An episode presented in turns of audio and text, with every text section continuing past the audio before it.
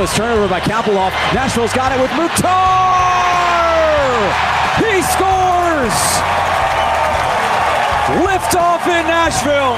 Edge of the 18, a step over. Oh, what a goal! Hany Mukhtar doubles Nashville's lead. It's Mukhtar who steps forward. Mukhtar! A goal from the heavens! Astonishing!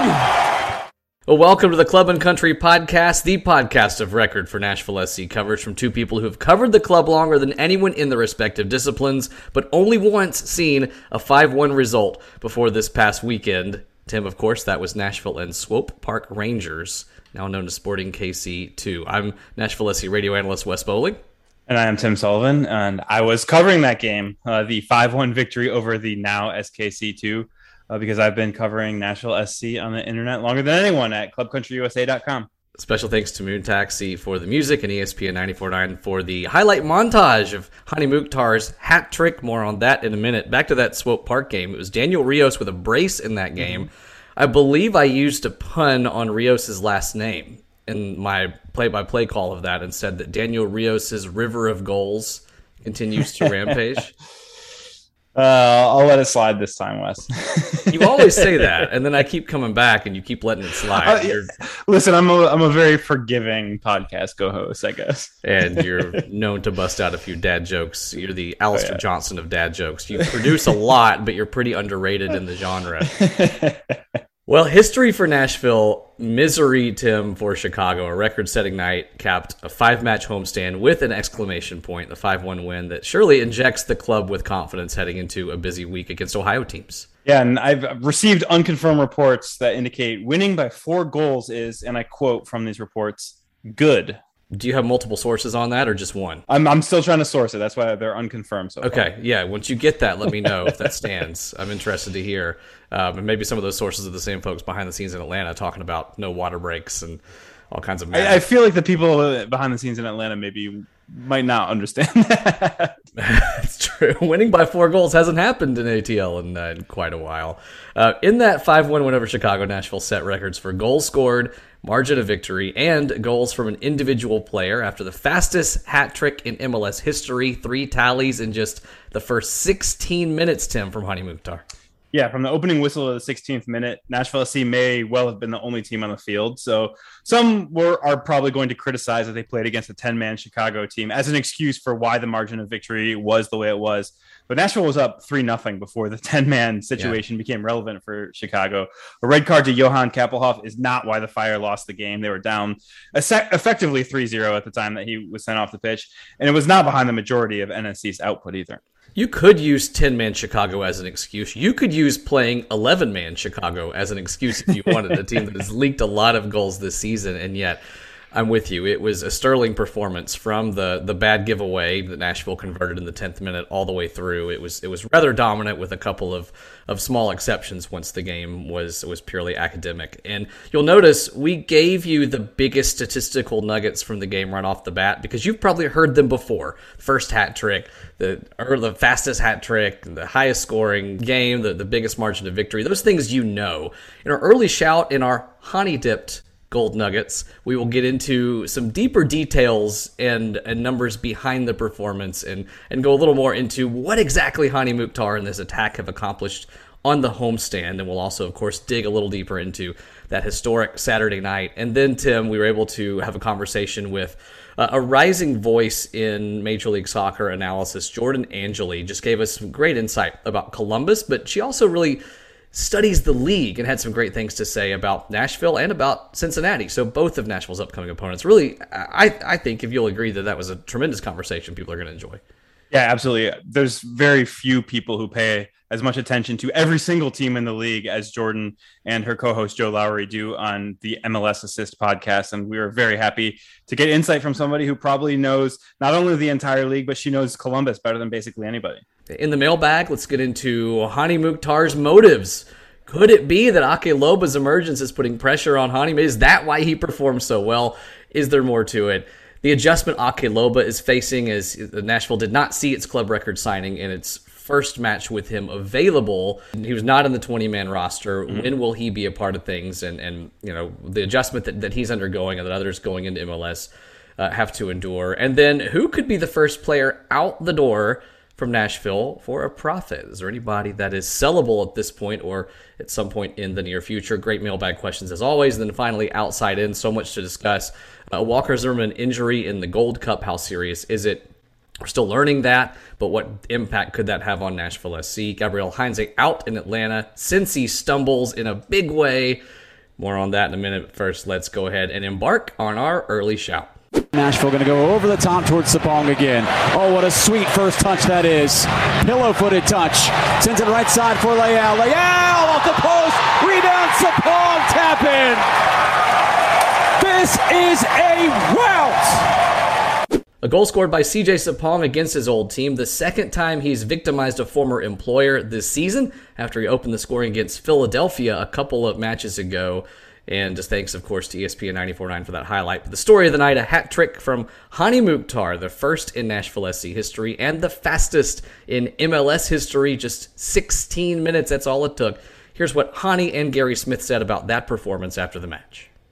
That's part of my job. I, I always want to score and um, in the in the in that moment I'm not thinking about okay I scored already one goal or two goals that's that's that's not in my head if I have a chance I I, I just want to score and um, I'm this type of number number 10.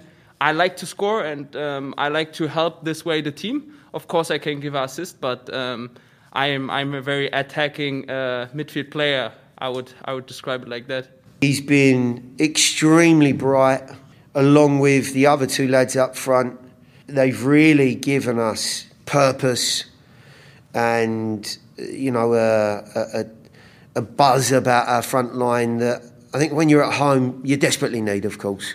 We're going to run into some games away from home now that, that will present different challenges. But, you know, as part of that attacking group, he has been a real catalyst, um, not just obviously for his, his own gain, but for others as well. And, and I couldn't be more delighted for him.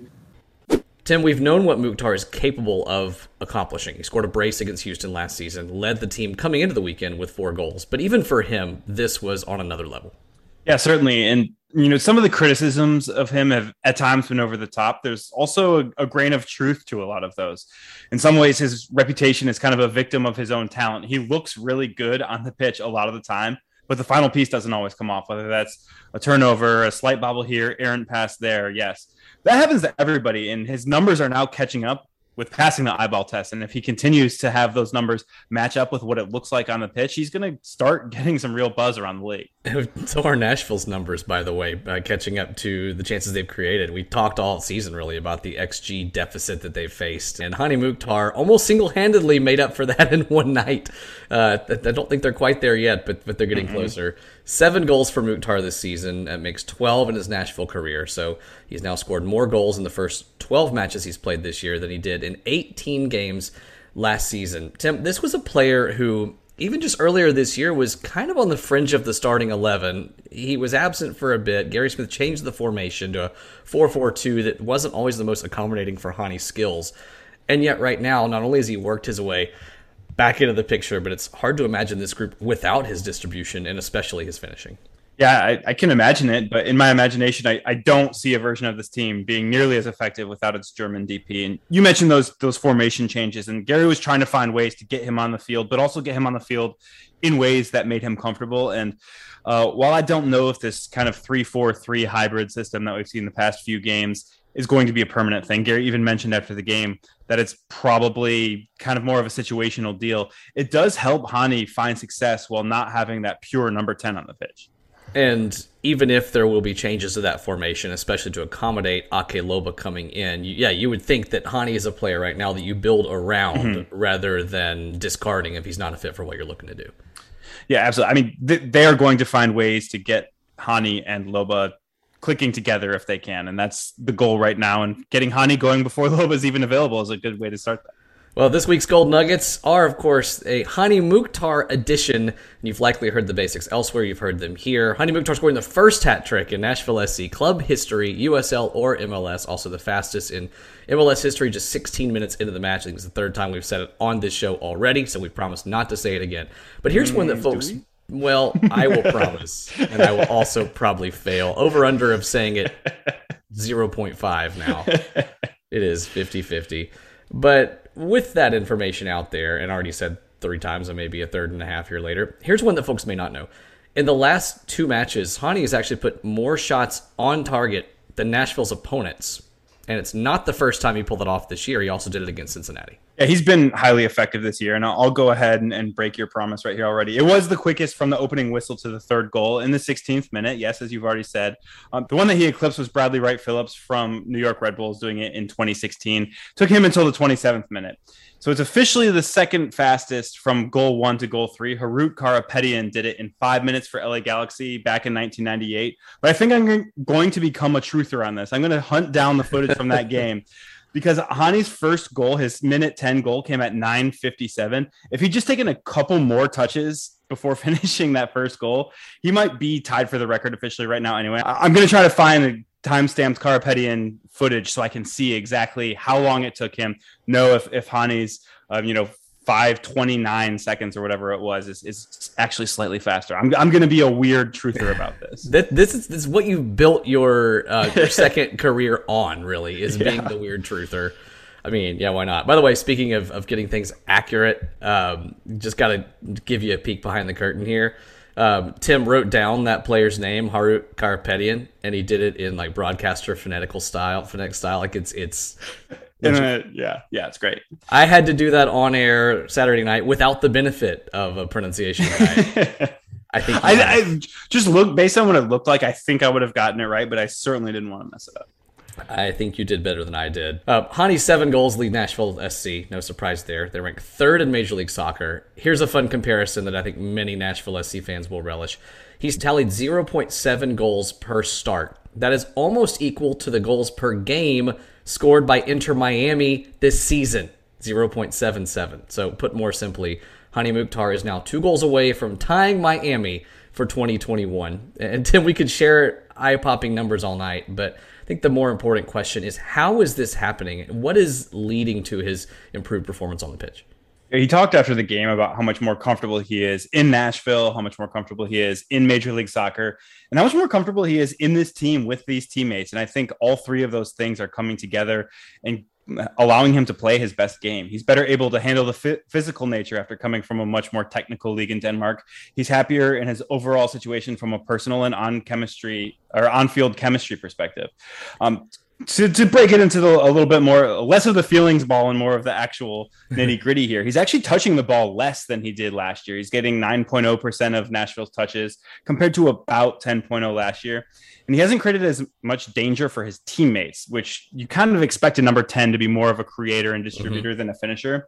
But he's taking nearly four shots per 96 minutes played, which is kind of the, the shorthand for a game here, after being under three shots per 96 minutes played last year. And each shot that he takes is slightly more valuable. So when you kind of combine those two together, he's creating a lot more XG for himself than he was last year. And certainly some of that is just a system that fits his style of play more because Nashville is playing quite a bit more open soccer this year. And some of it is just a more confident player. Can you explain a little bit more that last bit about the system that's fitting his style more? Because I think Gary Smith has called this formation they've run for the past three matches the 3 4 3 in a lot of ways, though, it really looks more like a three-five-two on paper, right? With Randall Leal sitting centrally and kind mm-hmm. of being the creator, and Mukhtar, he's not serving as much because he's the one being served in a lot of situations. There are some slight intricacies and, and tweaks to it game to game. I think against Philadelphia, it was basically a pure three-five-two. The last couple games, it's been um, CJ Sapong still up top, but both Leal and Mukhtar are kind of sliding underneath and finding space where they need to find space. I think it is fair to say that he's played over pretty much this entire stretch, more like a striker than you would typically see him in any of Nashville's other formations, unless he's the second striker in, in top up top in that 4-4-2. But it's a situation where yes, he's starting closer to goal. He's getting fed opportunities. We saw his opening goal was basically he's standing at the top of the box. CJ Sapong gets the ball and passes it right to him. Easy bang bang. He, he doesn't have to do a whole lot to get into position because he's already there. So I think that's a big part of of what's allowing it. But the freedom that he does have hasn't made him feel the pressure to become the distributor that people might expect of him either.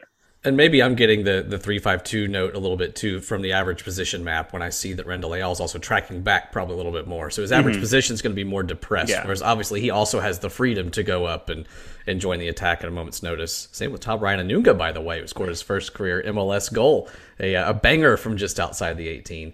Uh, getting back to that Nashville attack, though, and, and finishing our gold nuggets, um, Nashville wraps the homestand with 11 points out of 15, which was right around, I think, what we had both defined as a successful, a decent to good homestand.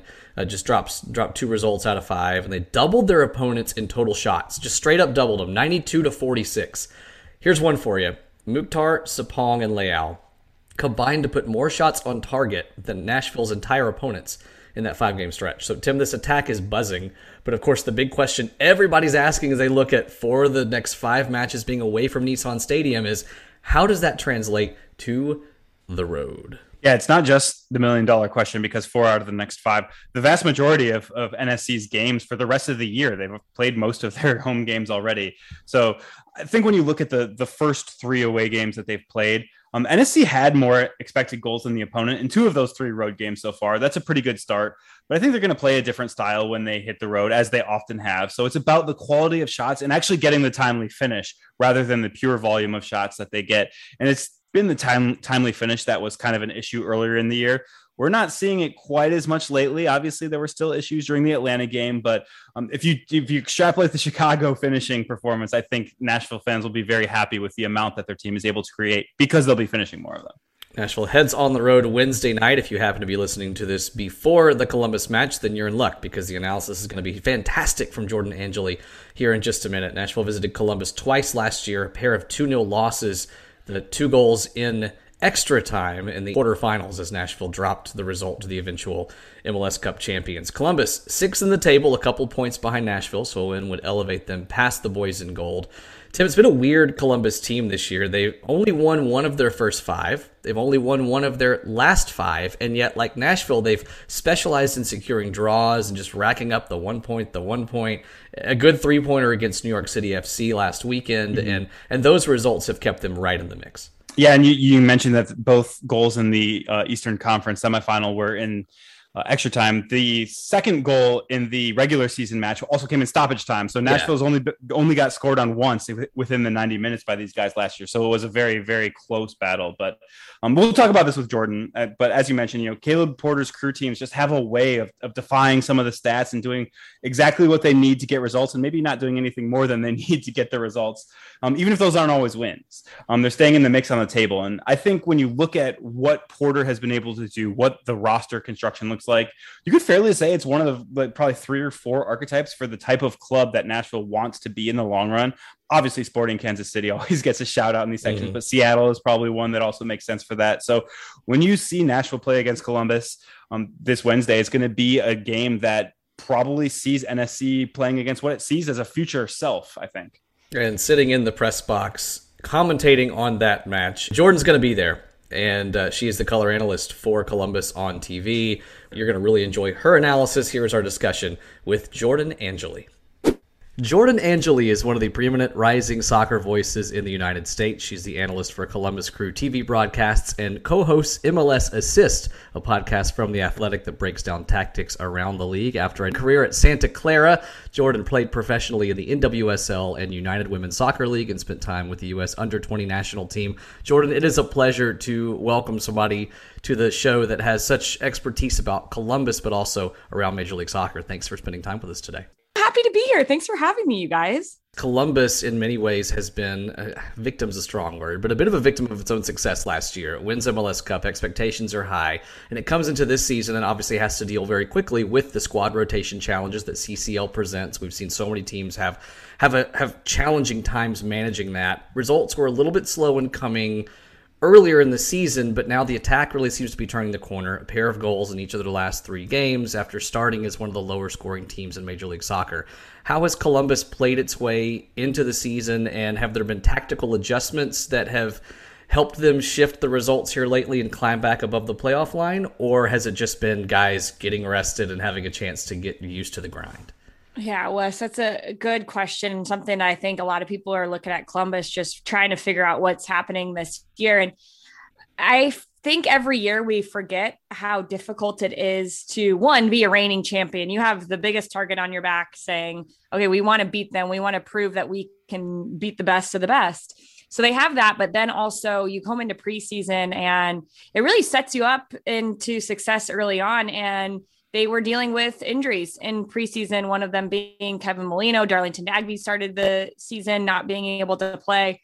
And then right off the bat, it was Perry Kitchen out, like all these depth players that you bring in to allow you to have success in a tournament like CCL, where you know you're going to be overloaded at the beginning of the season. Well, those depth pieces then. I mean, I know Nagbe isn't a depth piece, but he was just in that injury injury list on my sure. on my brain. Um, those pieces aren't allowing you to use and rotate the way that you would like to with the games coming thick and fast right at the beginning. So it was challenging. Then you add on top of that, those injuries lingered. And now you're trying to figure out um, there was, I think that the crew have played the same back line maybe in two games, three games throughout this season. I have to double check that stat, but they've had seven different players in the game against Cincinnati. Uh, the entire back line, except for Jonathan Mensah, was rotated at one point.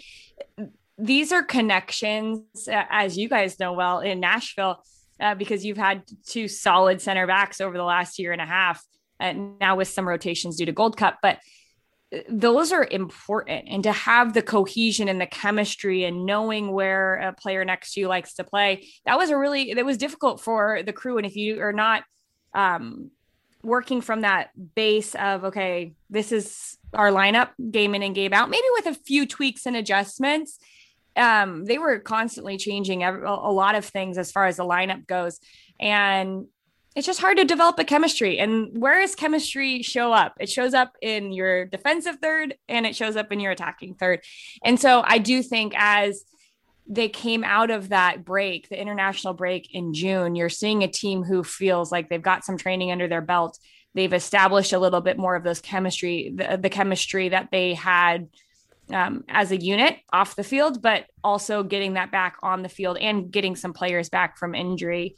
Um, but yeah, it's been a challenging first few months, but I think they're you have to look and, and say undefeated in the last eight games. They've had a couple of very difficult draws. They get the win over the weekend. Um, so some good results scattered in there as well, maybe flying under the radar a tad bit you know, you mentioned a lot about that chemistry, and I, I don't know if this is where it comes from, but Columbus was last year's luckiest team. I use the air quotes for all of our listeners who will not be able to see that um, in comparison to their expected goals versus the actual goals that they scored and allowed. Is that a chemistry factor? Is that is there something inherent to Caleb Porter's system, or is it a matter of maybe there is a, a slight step back if that if that quote unquote luck stops showing up, or is it maybe just you have Gyasi Zardes on one end and Eloy Room on the other?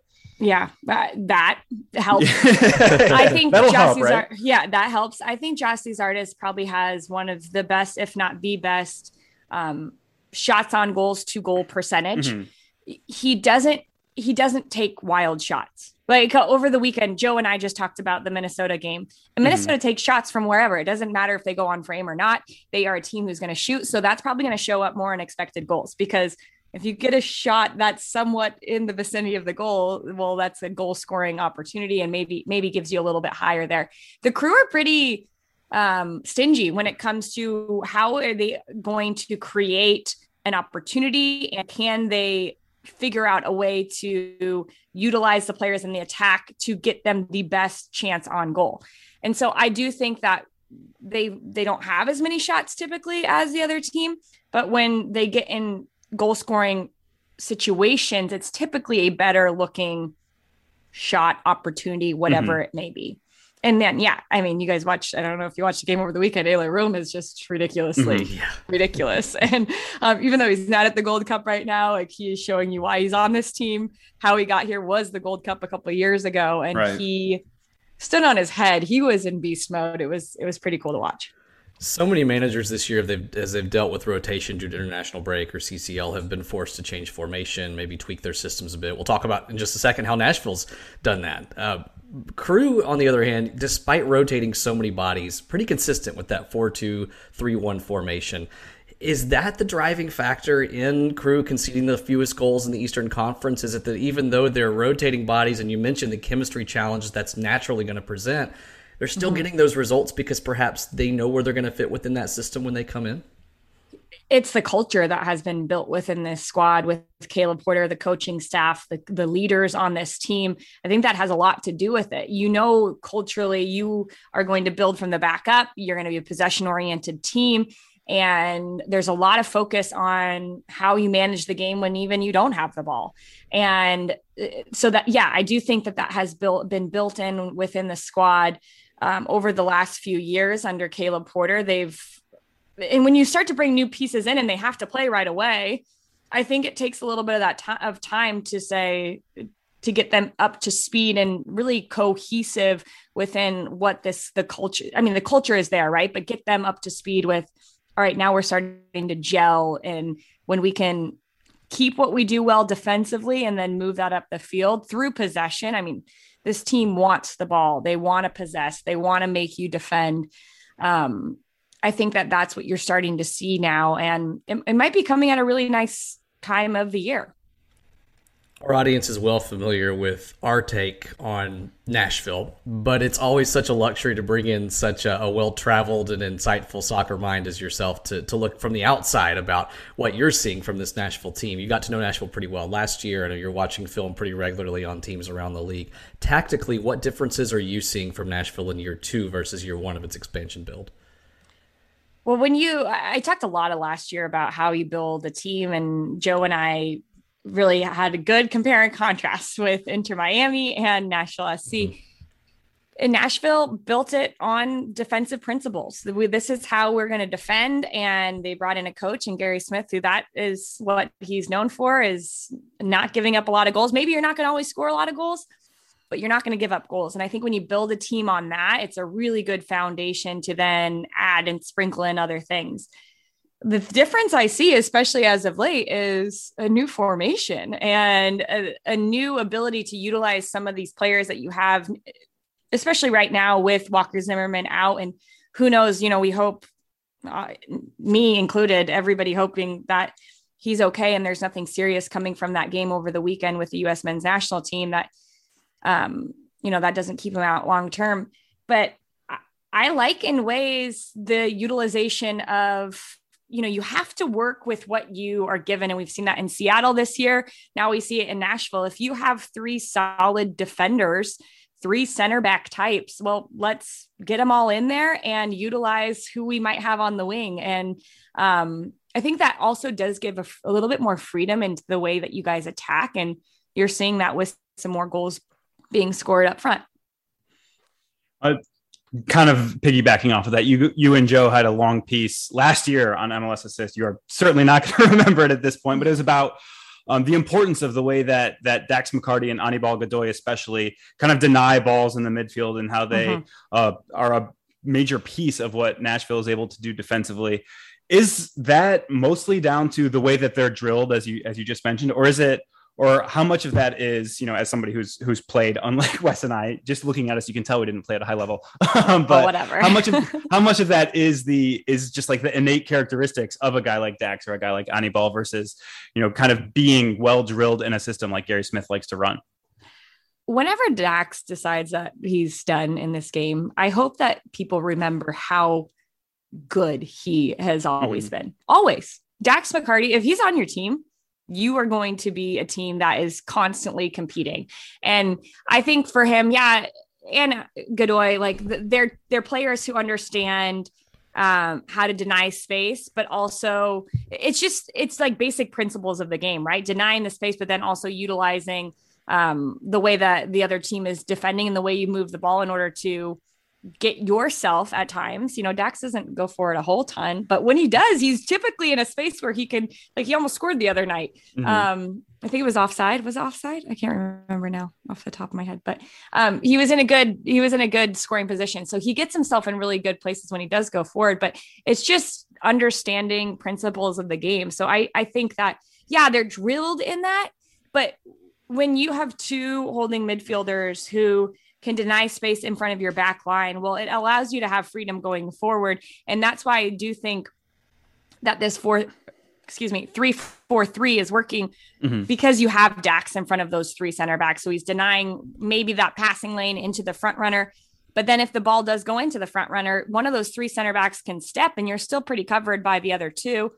Um, but what's interesting, I think, is Randall Leal and Hany Mukhtar have been really good players, right? They've been good.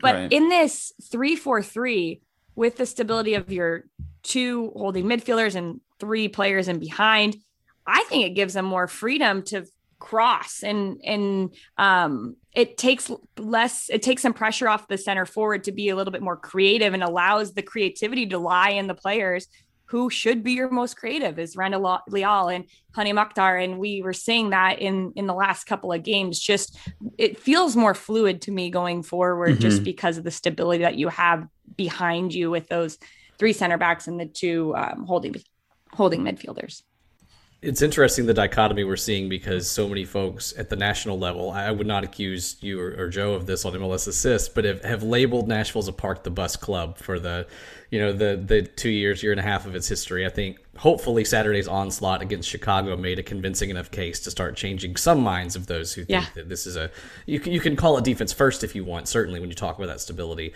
but it is interesting to me because as you increase the fluidity in the attack you're also potentially creating some vulnerability along the back line you know even mm-hmm. as Dax and Anibal are providing stability in, in the heart of midfield from from your experience playing and analyzing the game you know, how does a team like Nashville shore up its efforts along the back line, even as it maintains that focus on being bright and attacking? Is it a pendulum that's always going to be swinging, or is there a happy medium Nashville can find where they're producing goals and they're getting forward, but they're still stable enough that they're not letting in goals like they have been here lately? Yeah, soccer is a funny game, right? There's some risk reward to it. We're seeing, oh, you know, I would say New England Revolution are the biggest risk reward team that we see in Major League Soccer right now. They go forward and they fly at you, but they give up goals. So you have to just decide at what point um, do you want to win games two to one? You know, is that what you're willing to you're willing to give up a goal a game in order to get forward and have fluidity and um, show a little bit more creativity going forward. I don't think that's an awful game plan. Um, but I think it, it, probably feels a little weird to to Nashville people because that's not what you guys were built on. You were built, and this is why you said Joe and I don't look at you guys as a park the bus because you were, and that was the foundation you were built on. And then you started to sprinkle in some things that allowed you to look like a good attacking team. And now I think that because that foundation has been built, you can switch formations and um, yeah, there's always going to be mistakes that are made, right? You could drill and do everything perfectly and uh, tell everybody how to run a formation the best they can. But then at the end of the day, they're humans and they might step when they need to drop. And, um, you know, that's why hopefully the, the 10 players that are out there, plus the goalkeeper can hopefully mitigate that and cover each other. Dax McCarty being a good one. If a center back steps, he knows how to fill into the back line and become stability for a team. So um, I think it's like a risk reward. And I wouldn't be too upset about taking some risks right now. So Nashville has a two game week, and you just saw the second team that they're going to play in FC Cincinnati as as the crew played them uh, just over a week ago at this point.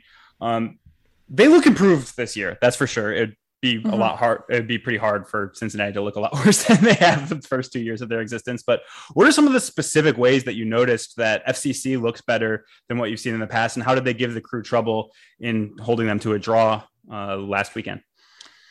I was gonna say they looked a little bit more stable defensively, but then the weekend happened, and I'm not really sure if that is a good thing to say. It's a paradigm shifter. yeah. Um, which at the same point, that was a super emotional game. The crew versus Cincinnati. It's a rivalry. Um, it was a new stadium, all these things. So there, there might have been a little bit of a um, emotional hangover from that in some ways for for this Cincinnati game over the weekend. I would say they they do look better defensively. The the one thing that I struggle with them is they we're playing a little bit more of a 4-2-3-1 and they they have Yuya Kubo in one of the holding midfield positions with Haris Medunjanin. And I think both those players have really good qualities. Medunjanin is, I think, better as a single holding midfielder than he is with somebody next to him.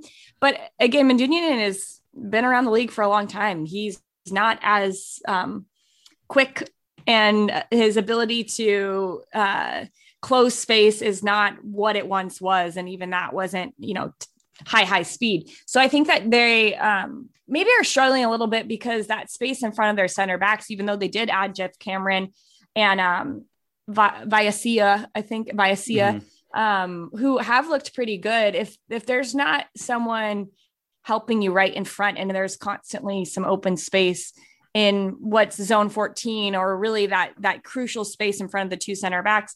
Well it's going to be difficult to defend and not um, give up any goals. So i do think that they're still lacking um, a holding midfielder who can help them just calm the game down especially defensively. But they do have good, better looking attacks. I think Brenner is, you know, hopefully starting to find his way. He's been a big player and has, um, you know, with Lucho Acosta, that's exactly who you want, you know, a little one two right. punch, have the creativity and then just the goal score up front. So if those two can find a real good combination, which I know Brenner had two goals over the weekend, um, you know, that's what Cincinnati is hopeful for. I think one of their, um, Barreal has been a really good player for them, both defensively, but also going forward. Um, creative, can get at players. So the pieces are there. It's just, it's so interesting how they just are not quite, it's not resulting in much. Mm-hmm. So, it, yeah, you mentioned some of the weaknesses of Kubo, and you guys talked about this on MLS Assist within the last couple weeks. Mm-hmm. What are some of the reasons, or I guess some of the characteristics that he presents that do make him a fit, at least in Jaap Stam's eyes, for for fitting in one of those number six roles? What is it that he brings to that position that that Stam kind of says, well, this is this has to be my guy here, presumably because they don't have anybody else. But, yeah, but what are some of the things, some of the positives there? well, that, that that might be it. Um, I think, and I want to correct myself. I don't know if he actually plays as a six. Defensively, they mm-hmm. do defend in like a four-four-two. Yeah. So he is one of those two central players, and that's what if they're in a block type mm-hmm. formation um, and settled in. That's where he's he is. But I do think because he's so creative and going forward on, on, the dribble, he can eat up space in transition, which is important. Mm-hmm. He just needs to be able to dish the ball when he um, before he gets into confrontations, because if not, he gets himself so pulled out of position that then an opposing team knows that there is a weakness there and they can pull Medunjanin out and create the gap that maybe wouldn't have been there if if Kubo is a little bit more central. So um he has pace. He has, you know, good tackling ability. I think he's not afraid of confrontation. Um, he can cover ground. I think those are important things for holding midfielders, but um, I don't know if his mind thinks that way quite yet. Like denying space, mm-hmm. making sure that the ball doesn't go into the front runner, shadowing that channel, whatever it may be. Those are little little things that in the middle of a game can open a game up quickly for the opposing team. Jordan, thanks so much for your time today. We'll uh, close with with taking things back full circle to Nashville and Columbus on Wednesday night. If you're Caleb Porter and you're drawing up the game plan, what's your game plan for beating this Nashville team? Ooh, that's a good question. All right, so I'm going to assume you guys are playing in this three four three still, and I think, as I mentioned earlier, Columbus is a, a possession oriented team. So I do think that some of our best moments against City over the weekend, even though Nagbe scored off of a transition moment and he just decided to dribble the whole team.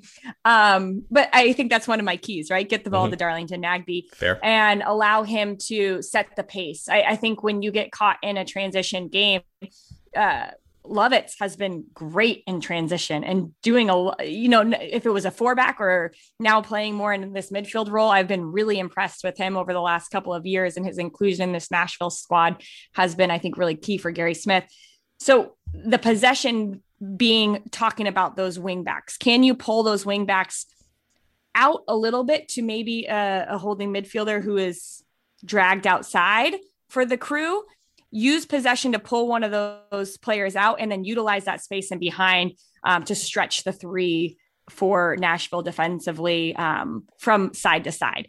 From there, there's going to be gaps, right? Uh, and utilizing the gaps in between the lines. Um, but I think it's all, you know, not a shocker. It's all possession based. It's managing the pace of the game for the crew and um, doing that at home. You guys are going to um, I wish you guys could come up, but oh, this this too. game in this stadium, I know you guys are getting a new stadium in Nashville next year, but um, the pace of the play is hard not to go fast, fast, fast when it is just rocking in um, mm-hmm. lower.com field. It is so loud and uh, the atmosphere plays a part in in everything, as you well know. But um, yeah, I think controlling the pace will be important.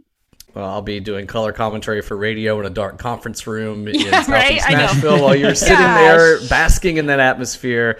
Um, best of luck on the call Wednesday. Thank you so much for your time. And just a, a point of uh, personal privilege here, we have a content recommendation section at the end of each show. And several months ago now, I recommended MLS Assist as an absolutely awesome listener for, for, uh, for people who want to get deeper into the tactical weeds. You guys do such a good job being upbeat and curious rather than critical and cutting. And, and I think that the tone and the content is just really good. So keep up the good wow. work. Thanks for your time.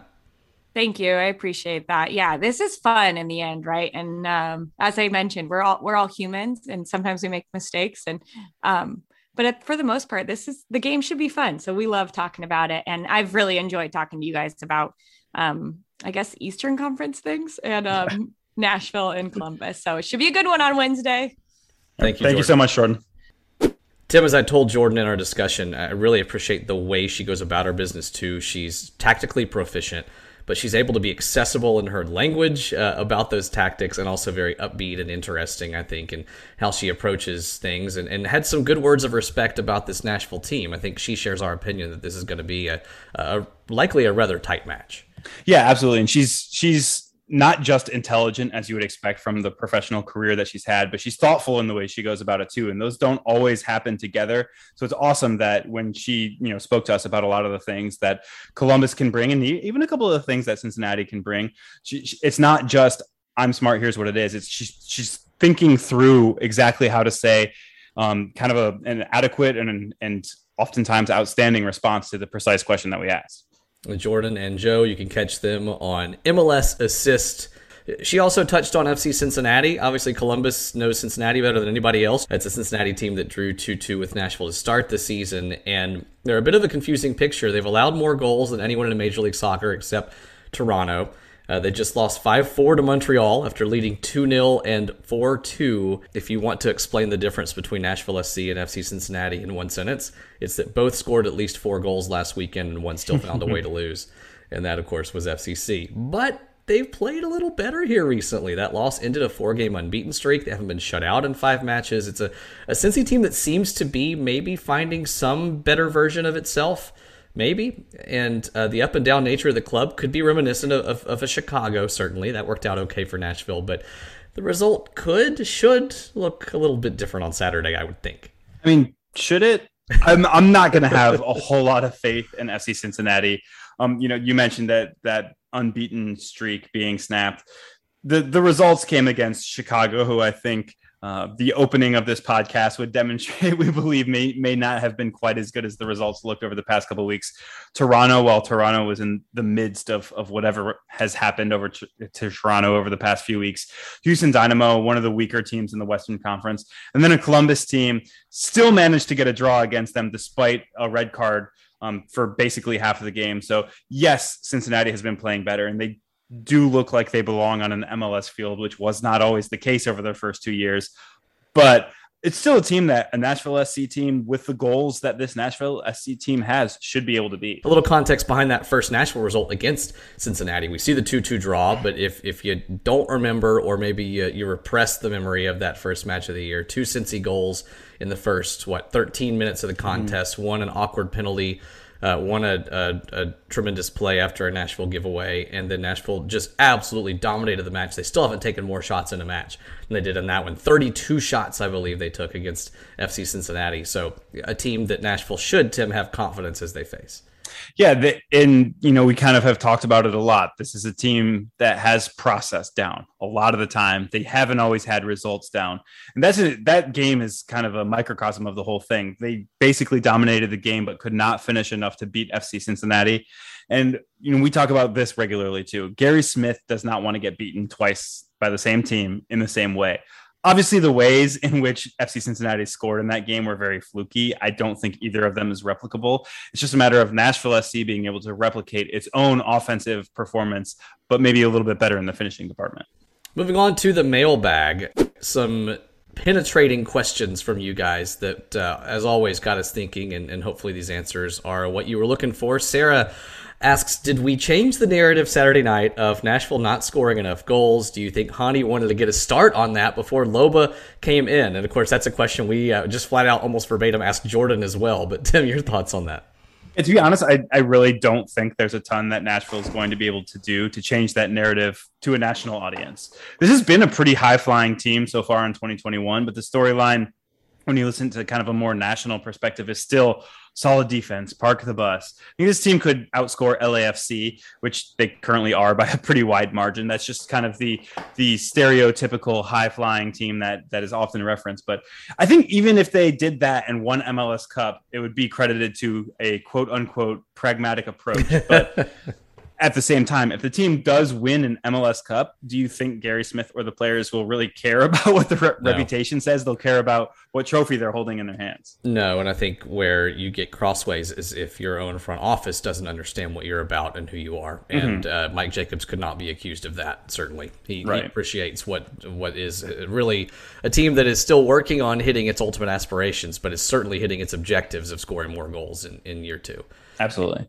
Andrew Yarbrough, I hear a lot about the difficulties of transitioning to MLS, but what does this mean exactly for a league that isn't perceived to be that competitive relative to others? Which I might take issue with the premise of that question too. I think MLS is a top top 10 league, it's not EPL. But um, is it the style of play? Is it scheduling? Is it rules? What, what makes that adjustment tough? And how might this transition affect Ake Loba's timeline? Well, you, you stepped on, on one of my answers a little bit there. I will not step on yours, but which is the most obvious and, and probably most explanatory one for this. But MLS is a more competitive league than it gets credit for at times. It's not on par with the Big Five in Europe. It's not on par with Liga MX. But I think aside from a lot of leagues that have a really strong top two or three, MLS has so much more depth than a lot of those leagues and is a better overall league than a lot of them. I think so. That's one thing to keep in mind. It, it's also a league that's physical without being cheap shot style, and that's something that I kind of alluded to earlier, Hany Mukhtar had a pretty tough time in 2020 adjusting to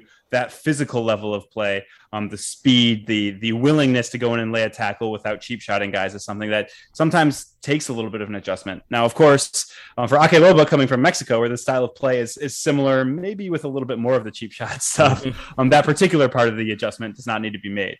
Uh, sorry, by the way, for stepping on your answer. answers. Unintentional. oh, no, you're good. Unintentional, and I don't think it deserves a yellow card, but I'll understand if you want to show me one anyway. Yeah. Uh, and the obvious answer, because I'm great with obvious answers, it, it, for the other th- adjustment is travel. The longest road trip in English soccer is 352 miles. That's Brighton to Newcastle.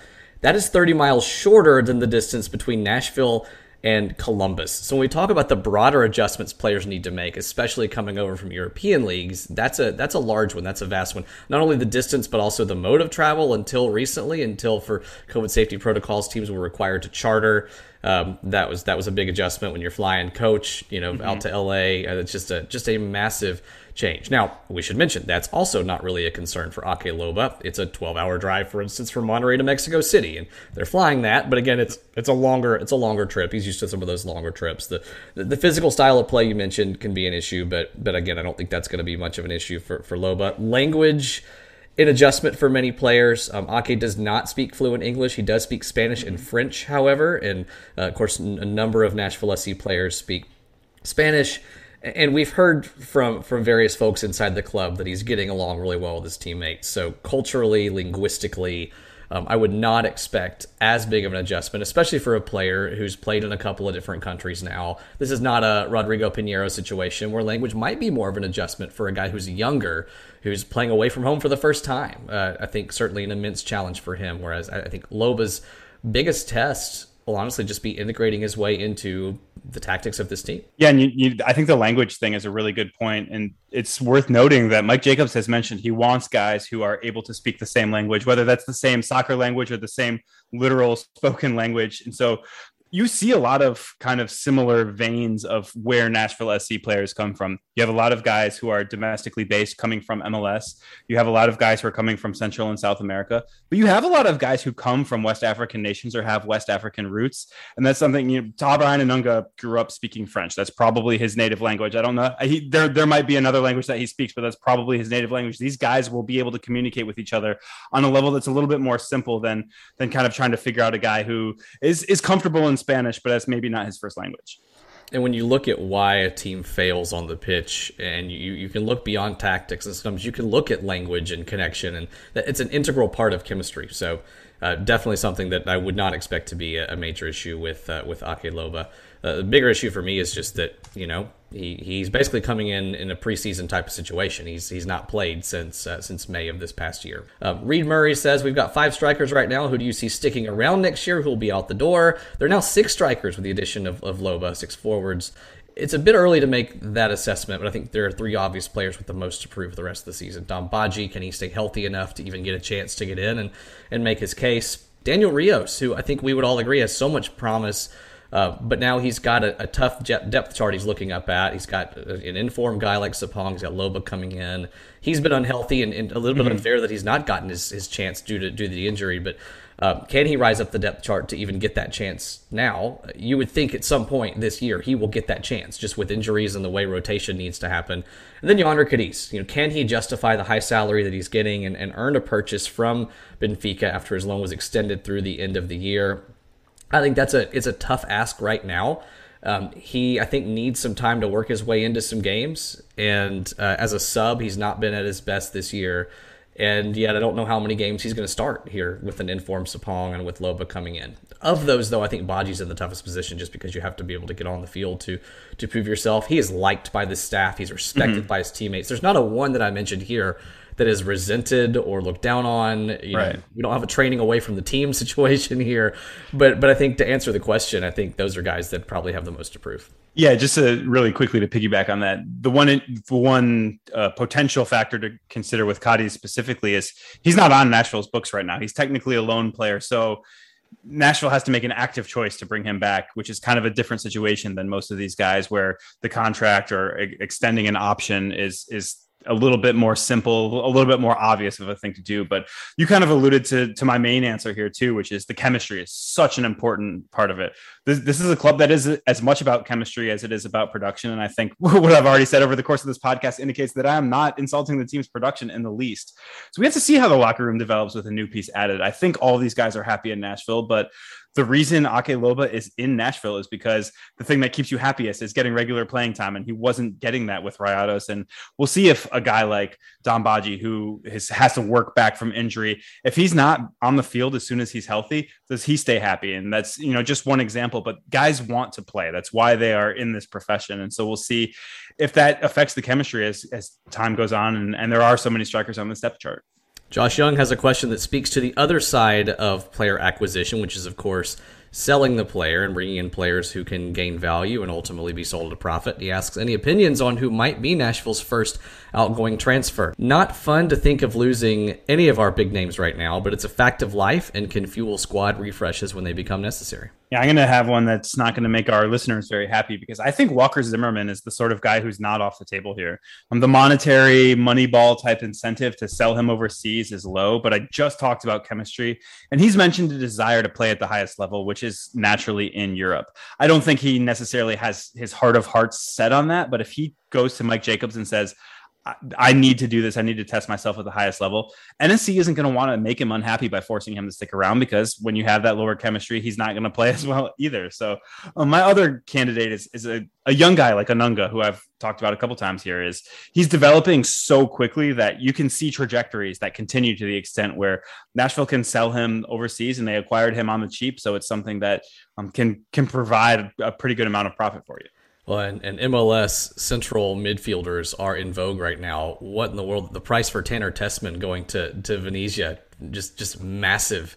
Uh, you know, of course, Weston McKennie at the at the number eight role have to have to speak for that. It's been if you go to Italy right now, you know there there are some um, some barriers that, that do not exist with at least one, maybe two of those guys in terms of passports. Uh, I think mm-hmm. having EU passports and all that. Uh, Busio, another guy that looks like he may be out the door in Kansas City again to Italy and probably to Venice, who I think is going to be the Serie A odd team that I follow uh, this year, at least out of curiosity, if not support. The one I, that comes to mind for me is Alistair Johnston. Um, mm-hmm.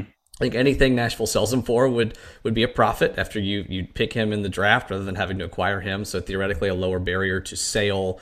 Um, he's young, he's versatile, he's projectable, and when he's getting consistent national team minutes like he is, that's only going to raise his profile and his value. And I think when this front office sees guys going and playing internationally, they're of two minds, right? Don't get hurt, don't get hurt, don't get hurt.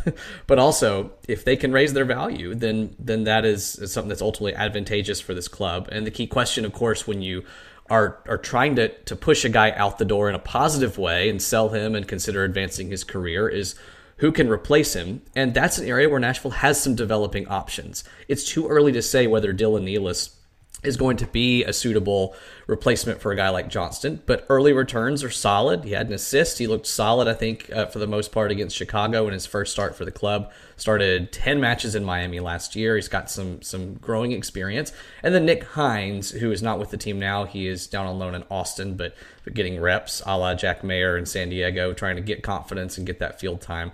Uh, you know, I think a lot of people would, would name Randall Leal as the first name on this list of, of sellable guys, but you've got to find the right price for him. You've got to find a little more consistent production, I think. And he's been over there and he had a, a brush with Belgium that didn't go quite as well. And so that could mm-hmm. be a discouraging factor for some who are trying to project how he could go over there.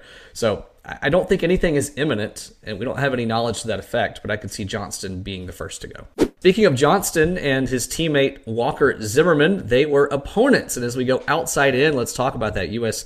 Canada match, a 1 0 win for Team USA on Sunday over Canada to win the group. Both teams will advance to the knockouts. Walker Zimmerman started started great in that he captained the U.S. men's national team. Leaves with an injury in the early going. We are still, as of recording time, awaiting an update on that. Uh, Tim, obviously, not a player that Nashville would would uh, really could really afford to lose for for long term, even as they've you know gotten some replacements in in the short term. Those are very much you know patchwork solutions to the guy who has driven so much of who Nashville is. And he's been playing incredibly well for the U.S., which makes it even more frustrating if there's any sort of length beyond, uh, you know, the next game for his injury, because he was showing a passing range that, in part, he's not necessarily asked to do a ton in Nashville, but it was, you know, I participate in the in the Scuff podcast Discord chat, which is as deep as you can get really on the U.S. men's national team. And people were saying you got to get Walker Zimmerman on the field to improve this team's passing from the center back position. Uh, and you know, as a Nashville oriented person, you think that is not necessarily what Walker Zimmerman is known for, but you know, developing that with the U.S. and, and continuing to develop it, obviously, is something he's been developing his entire career, and bringing it back to Nashville could be a, a pretty impressive thing if that does indeed continue. Meanwhile, Alistair Johnston faced off against his teammate for Canada in that match. Has played every minute, I believe, in Gold Cup so far for the Canadians. Put together a decent performance against the U.S. He was uh, part of the concession 20 seconds in, the earliest goal in U.S. men's national team history. I believe it was his side that that mm-hmm. allowed the entry pass, and then ultimately it was the other other side of the defense that allowed the goal from Shaq Moore. But um, I like what I've seen from Alistair. I don't know if you have any analysis there, but but I think certainly positive signs for him as he uh, is is going to be in the mix for starting minutes during World Cup qualifying for Canada. Yeah, he's been a right-sided center back in a back three for most of this tournament, but he had a bit more free of a role against the U.S. than he's had in the mm-hmm. previous two group stage games. At times, playing just like a normal right fullback. At times, playing like a pure center back. And I actually really like the the tactical approach that John Herdman, Canada's coach, had used. But Um, you know, when you concede 20 seconds in, it's hard to use your your tactical approach to claw back into the game, especially when the United States kind of was focused on making sure they got that one nothing win more so than playing a, a, pure open game. It was really similar to Nashville's one nothing win over Philadelphia Union. Mm-hmm. The, the early goal and then the game plans go out the window and I think you know the U.S. was much shakier along the back line and gave the ball away a lot more than Nashville yeah. did. But you know they didn't have Walker Zimmerman; he was he was out uh, early in that match as well. Speaking of out, Gabriel Heinze out in Atlanta. Per Doug McIntyre of Fox Sports, players alleged that he rarely spoke to them, did not share the daily schedule in advance, refused to give them their planned days off, and even limited the amount of water they could drink during training. Two noteworthy swings and misses now for Atlanta with his manager position in two years with Frank DeBoer and now with Heinze. Is it time for Atlanta to hire someone with MLS experience or at the very least to prioritize culture over perceived prestige? Yeah, it's so interesting because he was kind of considered Tata light because they're both mm-hmm. Argentine guys. They both had success um, coaching at, at higher levels than MLS, as would you would consider around the world at least higher levels. Um, but he he just never seemed to to necessarily get the MLS thing, which is why you're obviously asking that question: Do they need somebody who has a better handle on it? Um, you know, you saw guys; they, these were positive stories. You saw Atlanta players talking about how they don't have as many days off as usual, and as has come out in the time since. At the even at that time, I was like, bro, that's that's against the rules. Yeah, can't do that. Get, they're gonna get sued over this. And very well may happen down the road. But yeah, I think I think somebody who does have some experience in this league, I don't think Atlanta would be interested in somebody like Chris Armas, who's obviously been fired from his last two gigs. Right. But um, Dome Torrent, who who recently coached NYCFC, it just didn't really work out for him there. But he was doing some really nice things with City. That's something that um, Atlanta's style of play, as has as has happened at their peaks, would probably be very amenable to the way that Torrent likes to play too, and it would probably be a perfect fit. Somebody that's been mentioned a lot, but that otherwise, gosh, you do think, oh, let's go foreign and hire coach. Let's go foreign and hire coach. But you you see not just Atlanta, you see various MLS teams. San Jose Earthquakes are, are an obvious recent example, making what appears to be that mistake over and over again. Whereas Look at what Nashville's done. Hire Gary Smith, a guy who has, yes, an MLS Cup in this league, but just the level of experience that he brought to Music City is something that I think you know we've all experienced firsthand. How much that has been such a part of this team's success. Sure, compare that to Diego Alonso, you know, hired in mm-hmm. Miami the, the, at the same time, and you could have all or, kinds. Or Phil Neville, Phil Neville, exactly. Both of those, Miami. not so long after that, yeah. right? And you know, at some point, I think you have to look and say nine of the last ten managers who have won MLS Cups are domestic managers, and and I would count Gary Smith as a domestic manager mm-hmm. at this point as well. He, has been yeah, around the block so much. I mean, somebody with MLS. I mean, same with same with Gio Savarese in yeah. Portland. He is not an American guy, but he is an MLS guy. You know. Right, and so we don't we don't mean nationality at all, but mm-hmm. yeah, experience in the league. I think um, you know, especially with front offices, but also with with managers, I think is, is underrated. And I think at this point, if I'm an Atlanta supporter, and to be clear, I am not, I'm way more interested in finding somebody who's going to provide a clear path to victory rather than cachet. And yeah. I, I, feel like they've probably reached that breaking point, and now the ultimate test of Carlos Bocanegra and uh, of that whole organization, Darren Eales, can they can they find somebody who fits that culture? And it will always perhaps sting Nashville SC fans just a little bit that the last result that uh, Gabriel Heinze pulled was that shock 2 2 draw down so many players. Yeah, ending this uh, segment on a downer, but, uh, you know, it, it, it wet blanket, wet, wet blanket West is what I'm going to call you now. West blanket? No. no. I thought about it, but I, I couldn't I couldn't not, stoop that low. That's not good. That's not good. Yeah, we'll see if that makes the final cut. Uh, let's go to the final whistle any any soccer content or otherwise that you've been i mean you, you're kind of starting to run out of soccer things. You went bluey last week i think yeah yeah there's no show. no soccer at all there but no. I, folks i have finally done it. I have watched the first mm, eight episodes of ted lasso. Very very close to finishing it as as season two approaches but uh, my, my pure content recommendation is actually uh, going back to one of our mailbag questions, uh, shout out to Josh Young for the question on his podcast, Paradise Pod. Find them on Twitter, Paradise Pod 615. Uh, I very, very, very much enjoy that the Nashville SC uh, podcast sphere includes people who are doing a variety of things. They're one of the more kind of fun loving dudes hanging out in a room watching TV while they record, uh-huh. um, very literally at times. but and, and, you know maybe at times we're we're on the more serious end of the spectrum. But I do like that there is such a broad spectrum, and I I really appreciate what the Paradise Pod guys do, and I really like the product that they produce. Love it. I was in a conversation on Twitter a few months ago about local content. You know, what should I pick up next, and yada yada. And, uh, and somebody was like, Paradise Pod, but only in small doses. And Josh responded, Yeah, only take us in small doses. He's exactly do a great job. It's just it's, it's, such a fun community, and you know there, there's a place for everybody in the soccer community. We we love it. We even share you with Pharmaceutical Soccer, your your original podcast home there for a bit. My brother hosts the Nashville Soccer Show. Uh, of course, Speedway's been doing it for a long time too. It, it's keep, listen to everything. We want to contribute to the soccer conversation. We don't want to steal the soccer conversation from elsewhere. There's there's a place for everybody. Uh, I'll go soccer. Um, I'll go down south to the southern hemisphere to Argentina.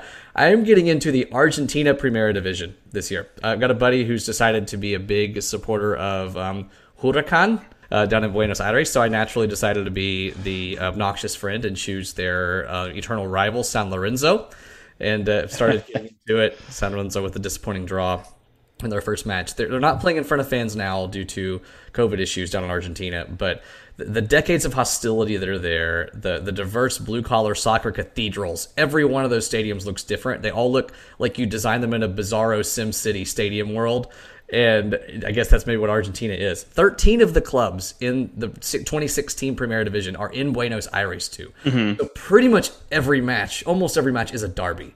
You've got five or six of them every week. It is absolutely fascinating. And, and if you don't want to watch it for pure soccer reasons outside the U.S., um, it's a growing MLS pipeline as well, and we've talked about Atlanta on this podcast, which is is you know Buenos Aires North in a lot of ways. Yeah, you, you, you should have picked up Vélez Sarsfield, uh, most recently coached by uh, oh it says here Gabriel Heinze. Huh, yeah, well, if they have an opening anytime soon, maybe he, yeah. he can head out right on back. That's right. Um, there are actually more Argentines in Major League Soccer than there are Canadians. And that's crazy when you have three teams in Canada who have to field a certain number of domestic players, and yet still more Argentines at 44 than there are Canadians at 42. So it is a, a massive pipeline right now for Major League Soccer talent. No current Nashville SC players are from Argentina, but uh, would expect that to change at some point just by the law of averages. Uh, that, that's the way things are going. But how many Tim Hortons are there in, in Argentina? So well, that's true. That's true, and that's the ultimate measure of, of the quality of a of a place, at least when it comes to cuisine. Uh, which, uh, yeah, I could go on and on about Tim Hortons uh, having a Canadian wife. Yeah, that's that's actually possibly a reason why there are fewer soccer players from Canada is because because of those Timbits, baby. yeah, those donuts, man. They sit. They sit. Not uh, good. Good, strong central defensive midfielder can ingest some of those, but if you're a striker, you got to stay lean. It's got to stay stay fit. All right, we're we're quickly devolving. Let's get back to soccer for just a minute. Bold predictions for Nashville and Columbus. I think whoever wins is going to win 1 0. I don't know who that's going to be. It's going to come down to a moment. Uh, Columbus is last in the East in expected goals per 90. They'll be without Gyasi Zardes. Uh, Nashville, obviously, you know, going on the road where they've they've been shut out two of their three road matches this year. I think they will play themselves into some decent form on the road. It's a team that's too good not to, but they just don't have that sustained road experience just yet. So I think it's a it's a one 0 tight match where every kick is going to matter, and you should definitely listen to it on ESPN 94.9. Yeah, I you said whoever wins is going to win one 0 I think uh, we won't have to determine which team it is because I don't think there's going to be a winner. I think these teams are going to end up finding a draw. Nashville is playing its best soccer of the year, but is going on the road. Columbus has had its its lumps and bumps this year, is playing pretty well now, but both of these teams have exceptional goalkeepers. Eloy Room is, is playing out of his mind this year.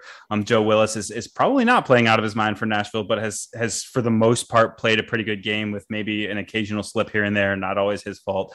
I do think both teams are going to score. I think this is going to end up as a one-one draw, and that and you know for Nashville getting that first uh, regular time result against Columbus this year is something that um, you know being unable to do it last year um, you, to be the man, you've got to beat the man, I guess. And mm-hmm. and this is a chance to draw the man and hope that when Columbus returns the trip, uh, you can get that victory in Nissan Stadium. 6:30 p.m. on Wednesday night, and then Nashville SC and Cincinnati kicking off at the weekend. It will be a 7:30 kickoff at Nissan Stadium. You can catch both of those matches on ESPN 94.9, MyTV 30. Thanks to ESPN 94.9 for the highlights today that we heard of Hany Mukhtar's miraculous montage.